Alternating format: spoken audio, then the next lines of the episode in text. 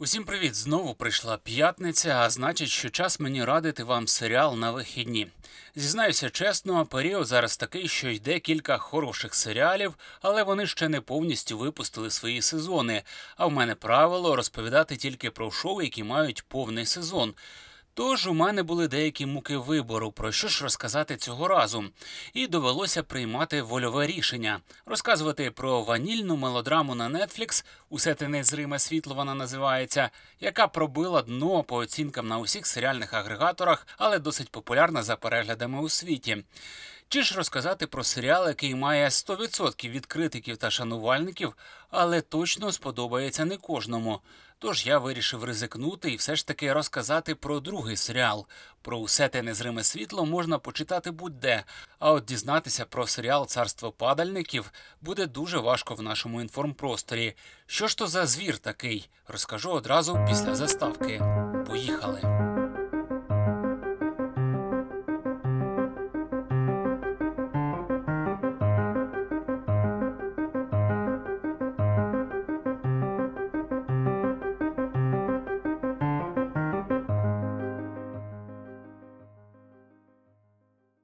Як завжди у підводці, я не розкрив усі карти, а тепер одразу попереджаю: царство падальників це науково-фантастичний анімаційний серіал. Хай вас не лякає, що це анімація. Насправді мені здається, що анімація це саме той медіум, який допомагає розкритися цьому шоу. Адже той світ, який намалювали творці царства падальників, неможливо уявити як живе ігрове кіно. Також варто зазначити, що це дорослий твір. У нас досі є якесь упередження, що анімація це лише для дітей та максимум для підлітків. Насправді ж це не так. Не дивлячись сучасну анімацію, ви позбавляєте себе величезного пласту дуже якісного контенту. Але перейдемо власне до царства падальників, який вийшов на HBO Max. Серіал має 12 серій, усього по 24-25 хвилин. Його дуже легко можна проковтнути буквально за вечір або два. Придумали царство падальників двоє аніматорів із незалежного об'єднання Late Night Work Club – Чарльз Хюнтер і Джо Беннет. Їхньою спільною дебютною роботою став короткометражний мультик Падальники, який наприкінці 2016 року показали в ефірі Adult Swim. Це саме той канал, на якому виходять легендарні Рік і Морті. Короткометражка була доволі простенькою за змістом, але водночас мала в активі чіпляючу ідею і вирізнялася яскравим візуальним стилем. Там двоє космонавтів, які опинилися на далекій планеті, проробляли серію складних маніпуляцій з місцевою химерною фауною і флорою, щоб зрештою зануритися в змінений стан свідомості і знову побачити рідну землю. Головним джерелом натхнення для режисерів стали документальні фільми про тварин, такі як Блакитна планета чи Планета Земля, а також ютуб канал Primitive Technology, відео на якому будуються навколо створення примітивних речей із підручних засобів у диких лісах Нової Зеландії. Але, зрештою, царство падальників взяло від короткометражки лише основну концепцію планети ландшафт, рослини і тварин. На перший погляд, зав'язка проста до примітивності. Вантажний корабель Деметра пропав у далекому космосі, і шукати пропажу ніхто не збирається. Але команді Деметри пощастило, вона не загинула. Принаймні не вся і не відразу. Після аварії люди висадилися в рятувальних капсулах на найближчу планету. А як виявилося, життя на цій планеті кипить бульйоном і дуже відрізняється від земного. Творці постаралися з десятків, якщо не сотень інопланетних організмів і рослин, більшість лише дуже віддалено нагадують земну флору і фауну. Стара добра земна мінога здалася б домашньою акваріумною рибкою, а крокодил простим і симпатичним порівняно з місцевими створіннями. Цей серіал одночасно схожий на чужого Соляріс і горизонт подій Пола Андерсона, де рослина, де тварина тут здогадатися край важко. Заразитися страшною хворобою простіше простого. Тут і там трапляються скелети і загадки минулого. Смерть підстерігає на кожному кроці, але не все страшне небезпечне, і не все небезпечне страшне на перший погляд. Буду чесним, сюжет у серіалі не те, щоб виблискує геніальністю. Можна з легкістю знайти нестиковки і пачку логічних дірок, Але це те, що стосується конкретно сюжету і персонажів, тому що від візуалу просто щомиті натурально відвалюється щелепа. Якщо вам здавалося, що в аватарі Кемерона показаний цікавий і складний живий світ, повірте, в одній серії царства падальників ви побачите задумів на п'ять аватарів.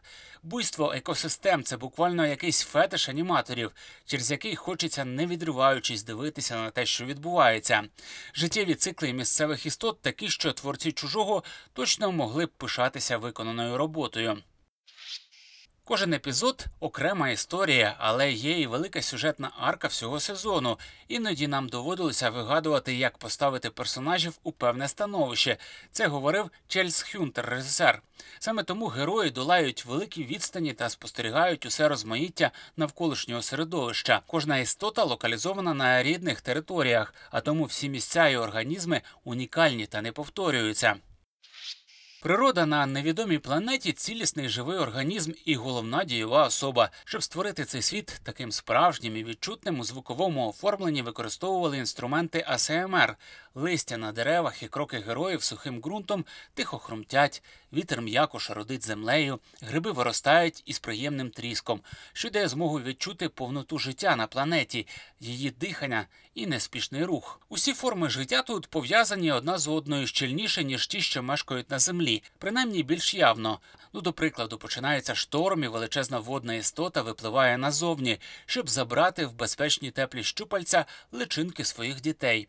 Хвилі піднімаються, і на поверхню випливає ще один організм, випускаючи назовні комахоподібних тваринок, які забираються в щупальця і харчуються личинками.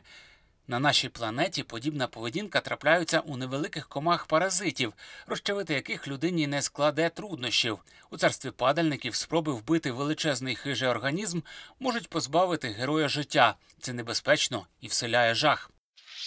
Нині, коли питання екології з кожним роком стають актуальнішими і гострішими, думки про взаємодію людини з природою відвідують нас дедалі частіше.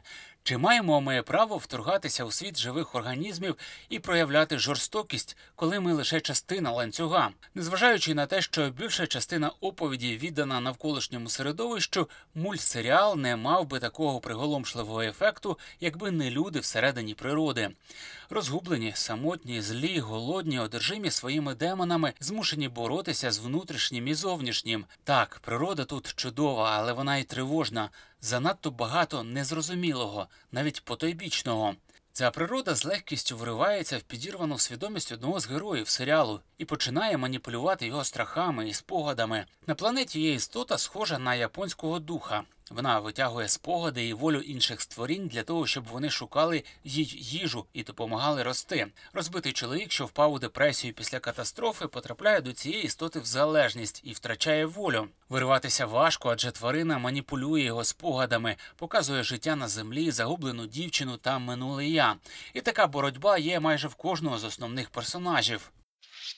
Серіал Джо Беннета та Чарльза Хютнера незвичайний та захоплюючий досвід. За мінімальної кількості діалогів він ставить максимальну кількість питань. Світ дивної планети хочеться вивчити по крихтах, спробувати, послухати. І якщо ви ще не ступали на незвідану землю, то зараз саме час. Часом це все виглядає як магія, а часом як біохорор. Але в обох іпостасях це все просто чисте мистецтво. Фантазія авторів точно покинула нашу галактику. Тому я й хочу порадити цей незвичайний серіал. Тож чи варто взагалі дивитися любителям цікавої та неординарної фантастики? Однозначно так. Тим паче, що жанру зараз досить таки погано, і часом вичепити щось цікаве стає дедалі складніше. Ну і звісно, любителям крутої анімації теж варто на нього звернути увагу. Багато психоделіки і неординарних рішень вам точно забезпечені. Що ж, на цьому буду закінчувати. Якщо вам цікаво дізнаватися про нові серіали, раджу підписатися на подкаст, щоб не пропускати свіжих випусків. Також буду вдячний за лайк чи оціночку. Я ж прощаюся з вами до наступної п'ятниці кінцівці, як завжди, атмосферний саундтрек, щоби зрозуміти настрій серіалу. Хай вам щастить, бережіть себе.